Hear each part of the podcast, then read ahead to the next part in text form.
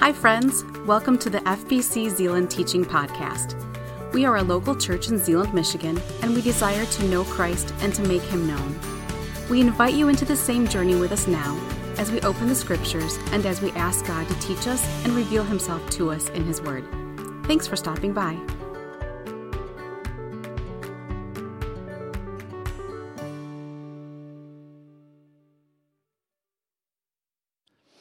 This parable is about a grandfather and his grandson who are sitting on a couch in front of the television watching a football game.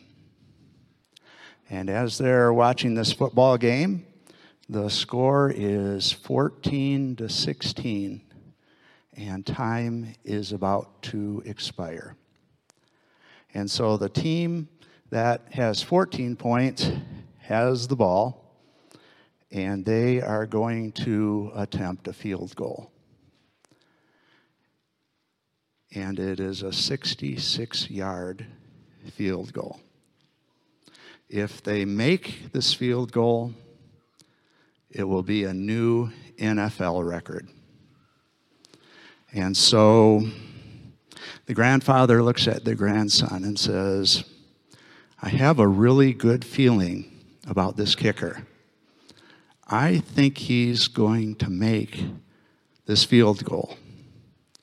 And so, what we can do is if he makes the field goal, then every evening after supper for the next week, you can load the dishwasher. And if he misses, then every evening after supper for a week, I'll load the dishwasher. And the grandson says, You're on. And so the ball is snapped and it's held in place, and the kicker kicks, and the ball goes up and it comes down, hits the crossbar, falls through the uprights. It is good.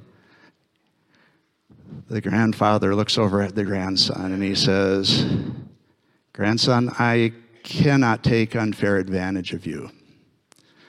This game was played yesterday and it was rebroadcast today. I saw, I saw what happened, and so uh, that's how come I knew it was going to be good. And uh, the grandson says, That's okay, Grandpa. I saw that game too. I just didn't think he could do it twice.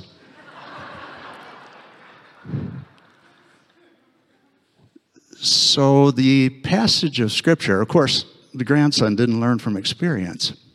Passage of Scripture we're looking at today is another passage, another story where the grandson doesn't learn from experience, and it has tragic results for him. And so, if you'd like to open in your Bibles to Daniel chapter 5.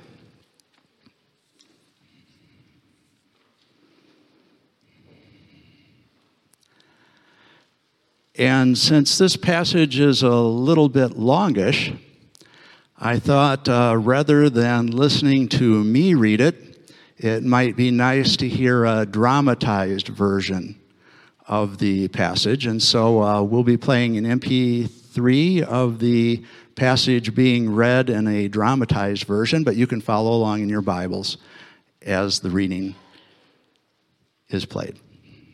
And the king said to him, Are you Daniel, one of the exiles my father the king brought from Judah?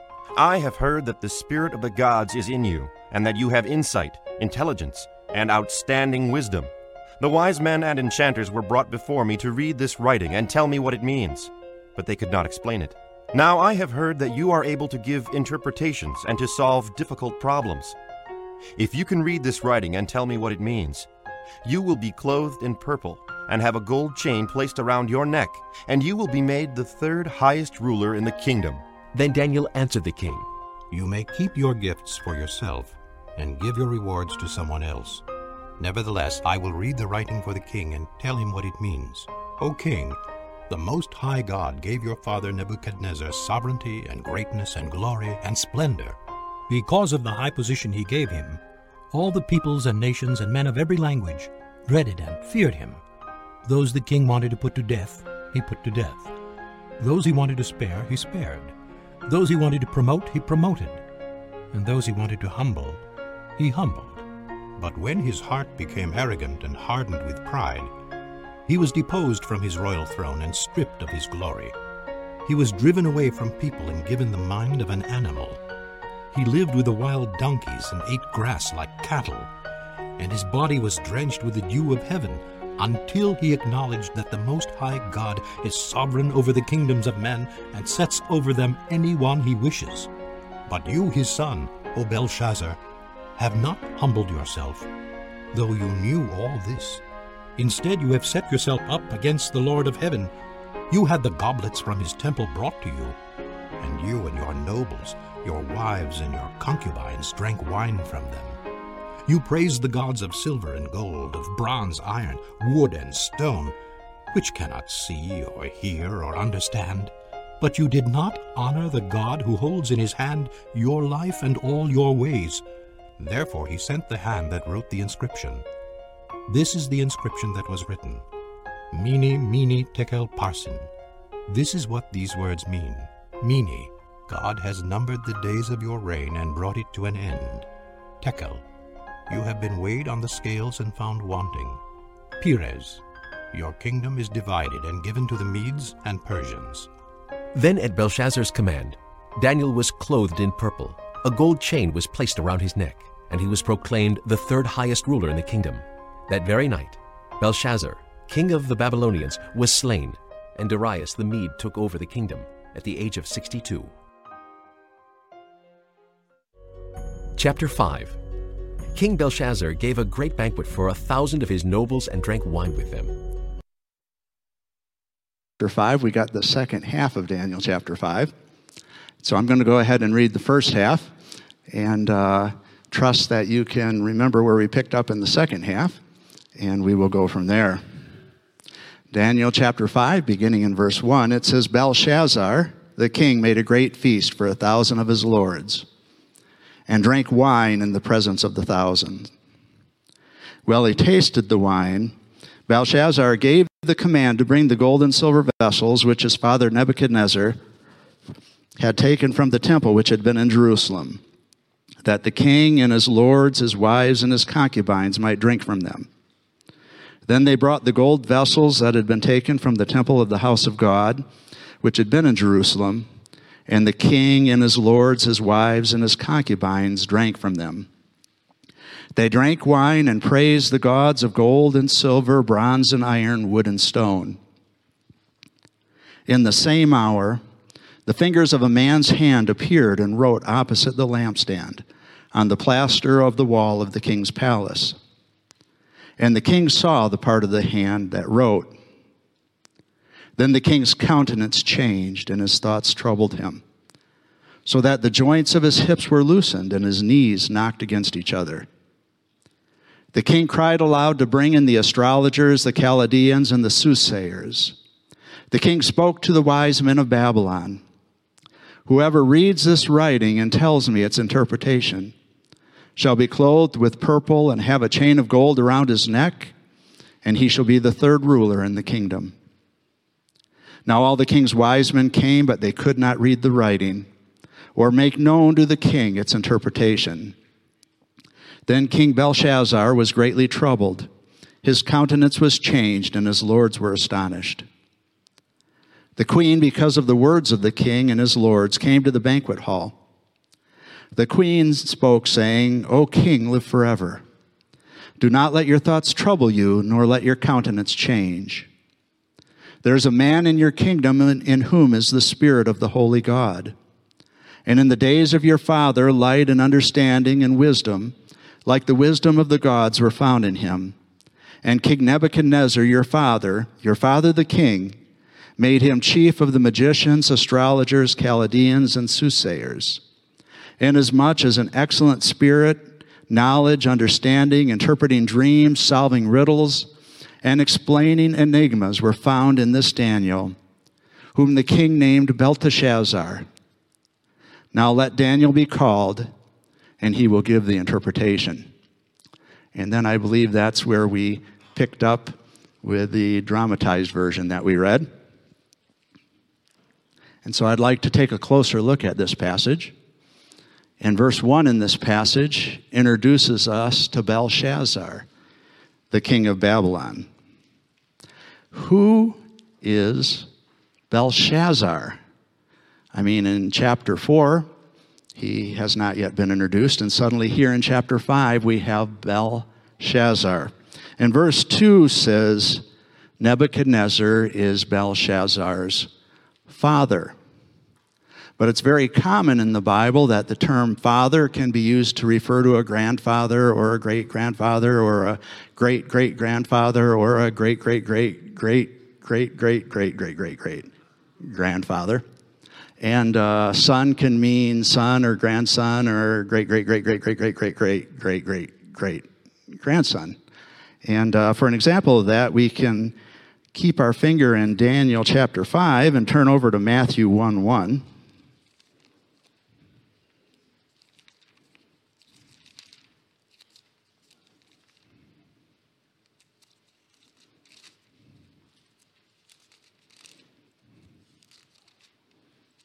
And in Matthew 1 1, it says, The book of the genealogy of Jesus Christ, the son of David, the son of Abraham. And of course, Jesus Christ was not the son of David in the sense that we typically use son. David was his great, great, great, great, great, great, great, great, great, great, great, great, great, great, etc. grandfather. And in the same sense, Abraham was David's great, great, great, great, great, great, great, great, great, great, great, and so forth, grandfather.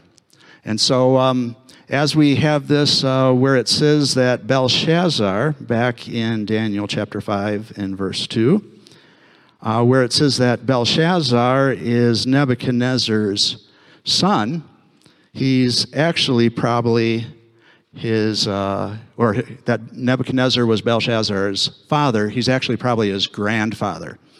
And uh, so we have uh, Belshazzar, and he is Nebuchadnezzar's grandson. And verses 2 and 3 then tell us that Belshazzar gave a big party. It says, well, I'll start back in 1. Belshazzar the king made a great feast for a thousand of his lords and drank wine in the presence of the thousand. Well, he tasted the wine. Belshazzar gave the command to bring the gold and silver vessels, which his father Nebuchadnezzar had taken from the temple, which had been in Jerusalem that the king and his lords, his wives, and his concubines might drink from them. Then they brought the gold vessels that had been taken from the temple of the house of God, which had been in Jerusalem, and the king and his lords, his wives, and his concubines drank from them. And so Belshazzar is giving a big party, and he starts drinking. And maybe after he's starting to become a little bit drunk, he commands that the holy vessels from the temple be brought, from the temple in Jerusalem, be brought so that they can drink from them. And so he and his um, prominent people and his wives and his concubines drank from the sacred vessels of the temple in Jerusalem. And this was a really, really bad idea. And then they went and made the bad idea even worse because in verse 4 it says, They drank wine and praised the gods of gold and silver, bronze and iron, wood and stone. So they not only dishonored God, the creator of the heavens and the earth, by taking the sacred vessels that had been dedicated to his service and using them to drink from at a drunken party. But then they not only dishonored him, but they honored the idols of Babylon. Uh, figures that were made out of inanimate objects and could not see, could not hear, could not taste, and definitely could not do anything to help the Babylonians in their time of need. And so, as they are doing this, the party is interrupted. Verse 5 says, In the same hour, the fingers of a man's hand appeared and wrote opposite the lampstand on the plaster of the wall of the king's palace. And the king saw the part of the hand that wrote. And so a supernatural hand suddenly appears and begins writing on the wall. And this is actually not the first time in history that a supernatural hand has written. If you once again uh, keep your finger in Daniel 5 and turn back to Exodus chapter 31.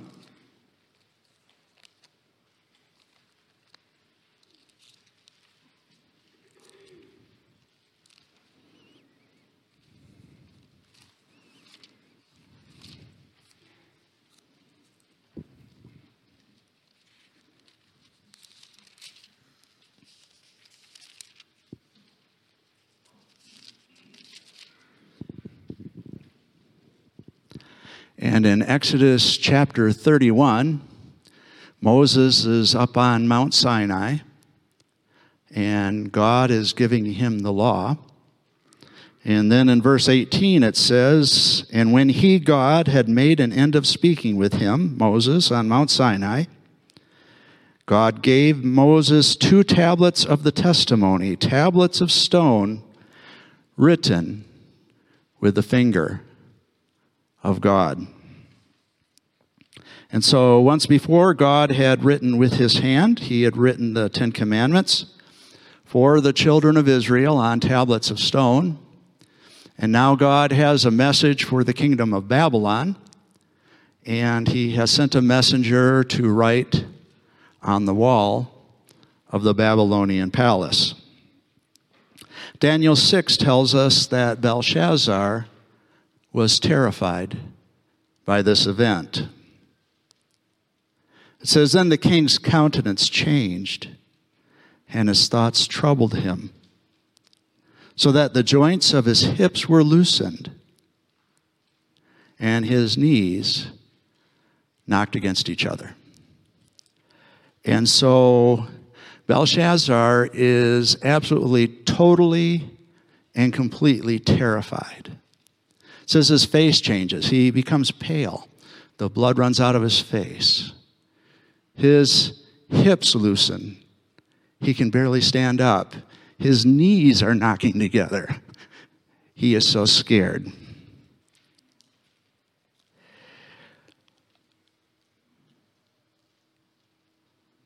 As I was preparing for this message, I listened to a number of audio dramatizations of this passage and I viewed a number of video dramatizations of this passage. And the problem was that in all of the dramatizations, Belshazzar was not scared enough. So he's on the verge of fainting. He's so terrified. And, uh, you know, he needs to sit down quick so he doesn't fall down. The blood is draining out of his head. He's getting very, very faint. And so um, when we come to verse 7, in the dramatizations, they tend to read it something like this the king cried aloud to bring the astrologers, the Chaldeans, and the soothsayers.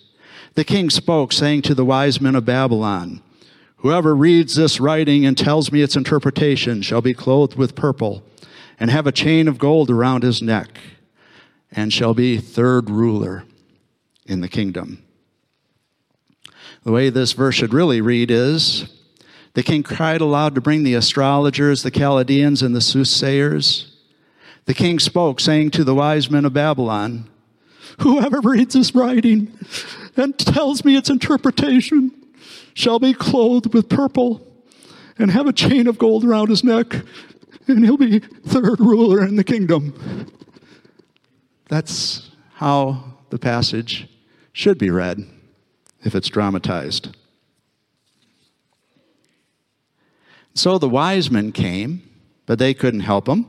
Verse 8 Now all the king's wise men came, but they could not read the writing or make known to the king its interpretation. This is a recurring theme in the book of Daniel. If you'll remember back in chapter 2 that uh, Nebuchadnezzar has a dream, and the wise men can't tell him the dream or the interpretation. And then in chapter 4, Nebuchadnezzar has a dream, and the wise men can't tell him its interpretation. And here, Belshazzar has a hand writing on the wall, and the wise men can't tell him its interpretation. And so Belshazzar is thoroughly confused, but in verses 10 to 12, the queen comes to his help. It says, The queen, because of the words of the king and his lords, came to the banquet hall. The queen spoke, saying, O king, live forever. Do not let your thoughts trouble you, nor let your countenance change. There's a man in your kingdom in whom is the Spirit of the Holy God. And in the days of your father, light and understanding and wisdom, like the wisdom of the gods, were found in him. And King Nebuchadnezzar, your father, your father the king, made him chief of the magicians, astrologers, Chaldeans, and soothsayers inasmuch as an excellent spirit, knowledge, understanding, interpreting dreams, solving riddles, and explaining enigmas were found in this Daniel, whom the king named Belteshazzar. Now let Daniel be called, and he will give the interpretation. Now, we're not sure exactly which queen this is. It's probably not uh, Belshazzar's wife because back in verses 2 and 3, we're told that his wives are at the banquet with him, uh, drinking wine out of the holy vessels of the temple. And in verse 10, we just saw that this particular queen comes afterwards when into the banquet hall when she hears about the problem that's going on and the advice that the king needs. And so it's probably Belshazzar's mother or maybe even his grandmother, the queen mother or the queen grandmother. And the queen remembers Daniel and advises Belshazzar to seek his counsel. And so in verses 13 through 16, Belshazzar sends for Daniel. It says, Then Daniel was brought in before the king. The king spoke and said to Daniel, Are you that Daniel who is one of the captives from Judah, whom my father the king brought from Judah? I have heard of you that the Spirit of God is in you, and that light and understanding and excellent wisdom are found in you.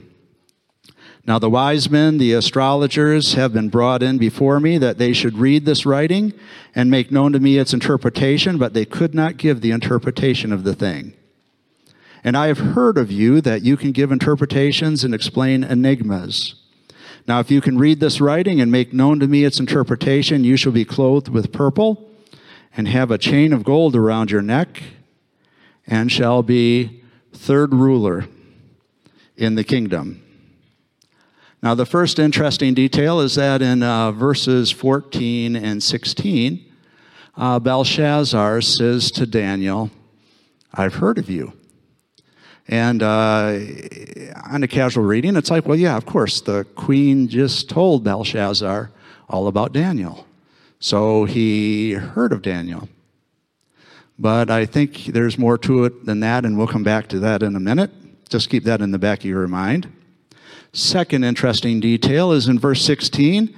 Uh, Belshazzar offers to make Daniel the third ruler in the kingdom. Now, why does he offer to make him third ruler instead of second ruler? in the kingdom because that's kind of what you're expecting. You know, I'll make you second ruler right after me. And this is an example of the amazing historical precision of the Bible. Because as we uh, go back and examine historical records, we find out that Belshazzar was co regent of Babylon with his father Nabonidus. And Nabonidus was out of town. And so Belshazzar was ruling Babylon in the absence of his father, Nabonidus. And so, since Nabonidus is number one and Belshazzar is number two, he can't make Daniel number two. And so he offers to make Daniel number three. Then in verses 17 through 21, Daniel reminds Belshazzar what happened to his grandpa Nebuchadnezzar. says then Daniel answered and said before the king, "Let your gifts be for yourself, and give your rewards to another." Yet I will read the writing to the king and make known to him the interpretation. O king, the most high God gave Nebuchadnezzar your father a kingdom and majesty, glory and honor. And because of the majesty that he gave him, all peoples, nations, and languages trembled and feared before him. Whomever he wished, he executed. Whomever he wished, he kept alive. Whomever he wished, he set up. And whomever he wished, he put down. But when his heart was lifted up and his spirit was hardened in pride, he was deposed from his kingly throne, and they took his glory from him. Then he was driven from the sons of men, his heart was made like the beasts, and his dwelling was with the wild donkeys.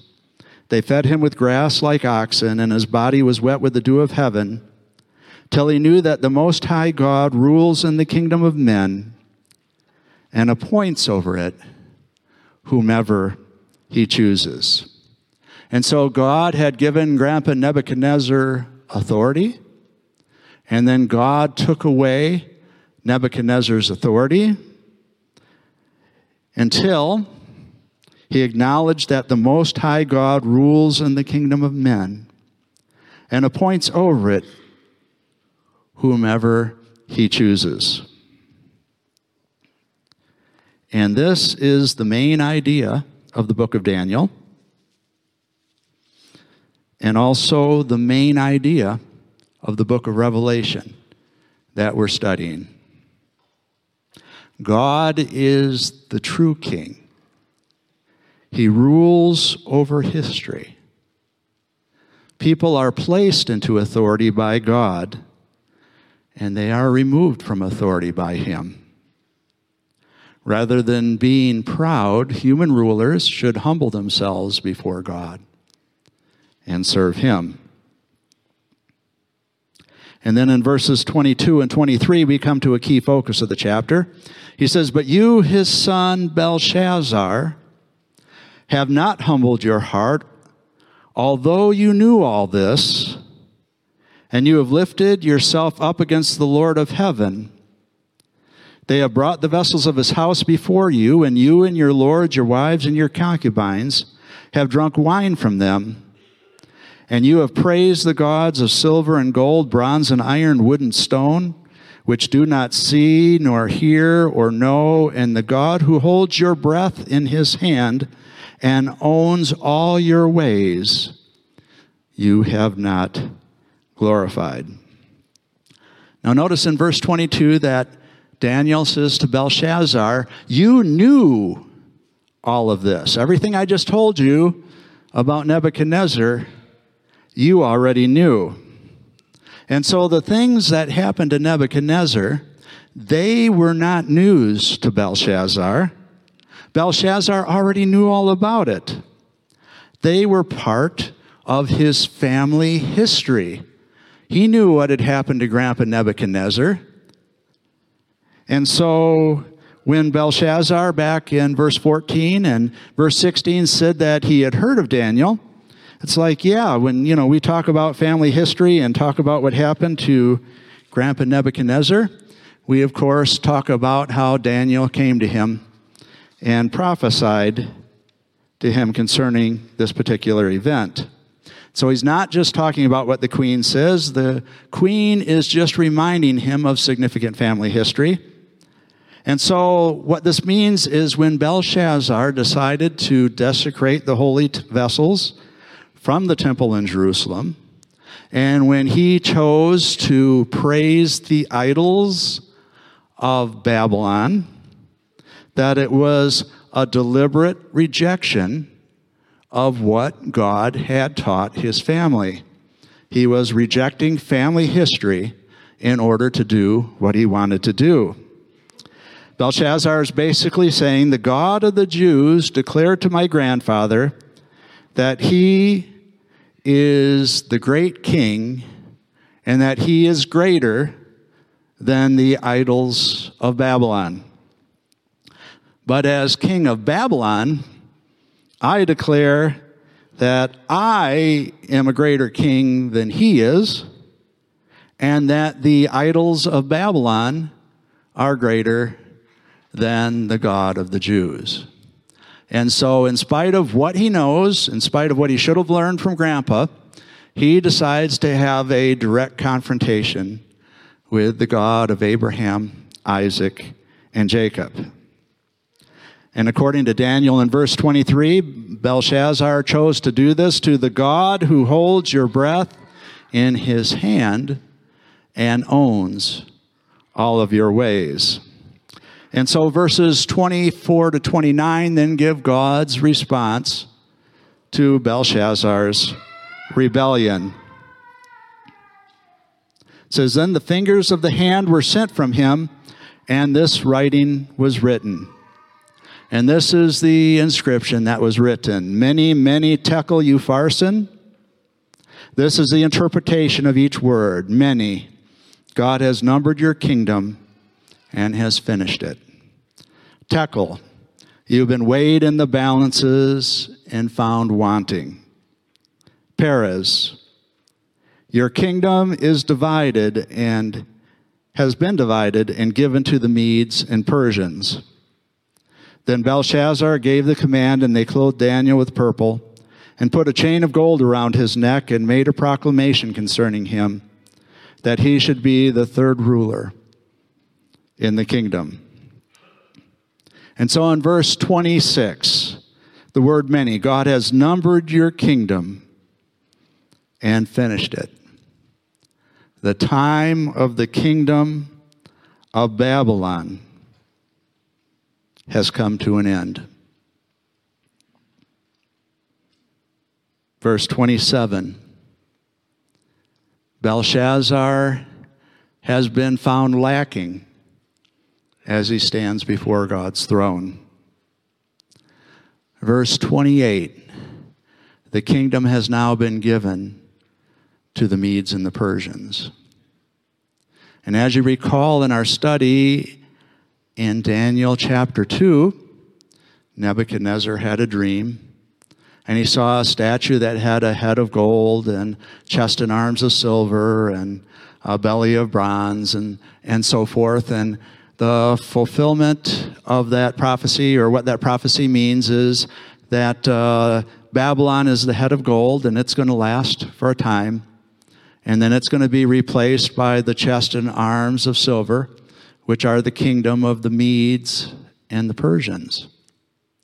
And in Daniel chapter 3, then, uh, Nebuchadnezzar tries to push back against that. He makes a statue all of gold. The kingdom of Babylon is going to last forever, it will never end. And he has a confrontation then with God through his representatives Shadrach, Meshach, and Abednego, who refused to bow down and worship the golden idol that Nebuchadnezzar has made. And now, here in Daniel chapter 5, we have the fulfillment of God's prophecy in Daniel chapter 2 that the kingdom of Babylon is going to come to an end and that it's going to be replaced by the kingdoms, the kingdom going to the Medes and the Persians. And so the head of gold is now finished, and the chest and arms of silver are now manifesting themselves. Verses 30 and 31 then record the fulfillment of the prophecy that is written on the wall. That very night, Belshazzar, king of the Chaldeans, was slain and Darius the Mede received the kingdom, being about 62 years old. And so Belshazzar's kingdom was conquered by the Medes and the Persians. Babylon came to an end. The kingdom of the Medes and the Persians replaced it. Belshazzar himself was killed. Darius the Mede became the new king. The main message from this chapter to Belshazzar is also the main message to us. The Most High God rules in the kingdom of men and appoints over it whomever he chooses. The rulers of this world may think that they are big stuff, but they rule at God's indulgence, and he can replace them anytime he chooses to do so. And someday they are going to stand before him and they are going to give him an account for their rule. The wise men of this world may think that they have all the answers, but God will put them to silence, bewildered and befuddled before his wisdom. Evil people may seem to sin with impunity but the day of reckoning is at hand. The kingdoms of this world will not stand, and the day of God's judgment is coming. If you're a follower of Jesus Christ, do not despair. Sometimes we look at the world around us and we think, wow, things are really a mess. And it seems like they're just getting messier and messier. And if we were hoping in the kingdoms of this world, we would be sorely disappointed. But our hope is not in the kingdoms of this world. And so may we not be weary and well doing, for in due season we will reap if we do not faint. This week in our staff meeting, Pastor Jeremy read a familiar passage. It's Matthew 28 18 through 20. I'm sure many of you have it memorized.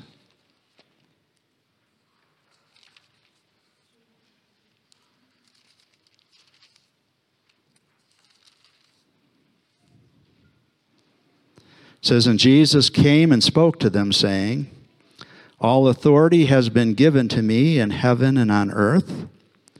Go therefore and make disciples of all the nations, baptizing them in the name of the Father and of the Son and of the Holy Spirit, teaching them to observe all things that I have commanded you. And lo, I am with you always, even to the end of the age. And so we can notice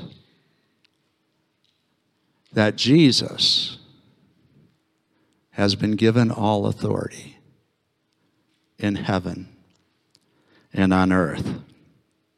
Someday, soon, Jesus is going to return to visibly assert his authority over all the planet Earth. But God has already appointed him king, and he's already given us the privilege of sharing in what the King is doing. Jesus, the ultimate and eternal authority in heaven and on earth, has given us the opportunity to prepare for his return by making disciples for him. And so we can joyfully serve the King of Kings and Lord of Lords by making disciples in obedience to his command.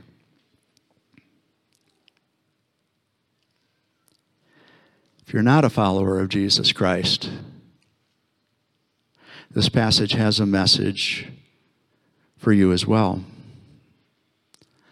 The message is Mene, Mene, Tekel, Upharsin. So, Mene means that God has numbered our days. All of our days are numbered.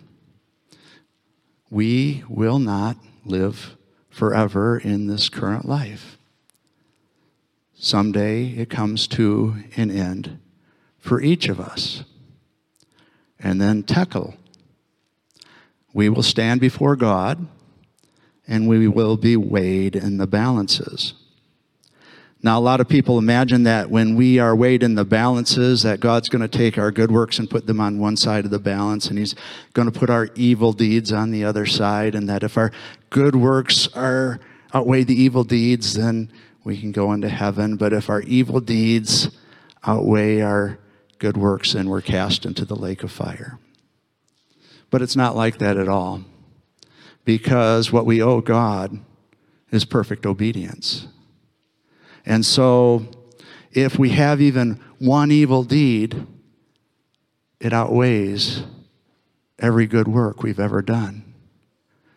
And we're cast into the lake of fire. And all of us have sinned and fallen short of the glory of God. All of us have those evil deeds that would normally outweigh every good thing that we have ever done.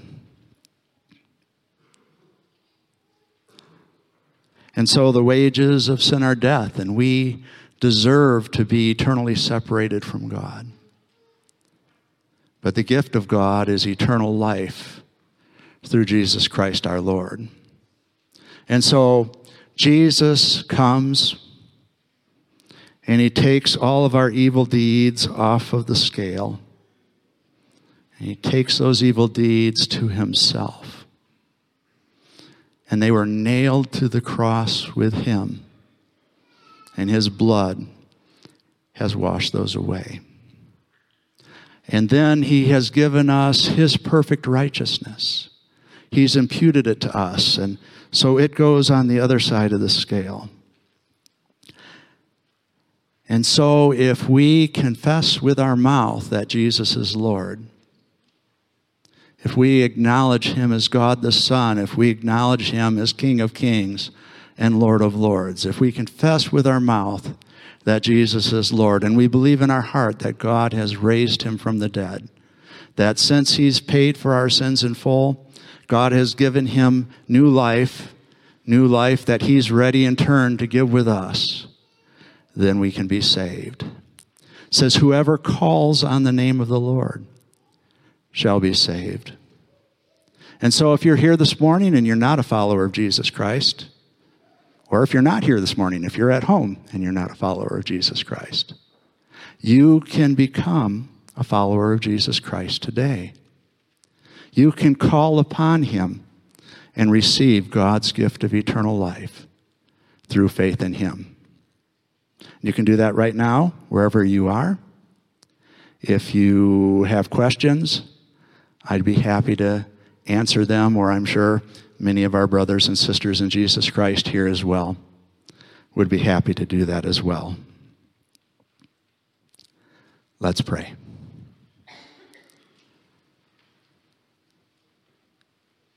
Heavenly Father, we thank you that you rule over history. That even though the nations may rage and the kings of the earth may rise up against you, that your rule is not threatened in any way, and that your hand is on your people, and that no one can take us out of your hand. And so, Lord, as we live in a world that's often troubled around us, as things don't go the way we expect them to go, we know that you're still on the throne, that you will win in the end, and that we will rule with you. Lord, if there's any here who have not yet come to faith in your Son, Jesus Christ, I pray that today might be for them the day of salvation that they might call on your Son, Jesus Christ, and receive eternal life through faith in him. We ask in his name. Amen. Thanks for listening. We hope that what you heard inspires you to take the next step in your faith. If you have questions about this message or would like more information about our church, we invite you to check us out at fbczeeland.org or call us at 616 772 4377.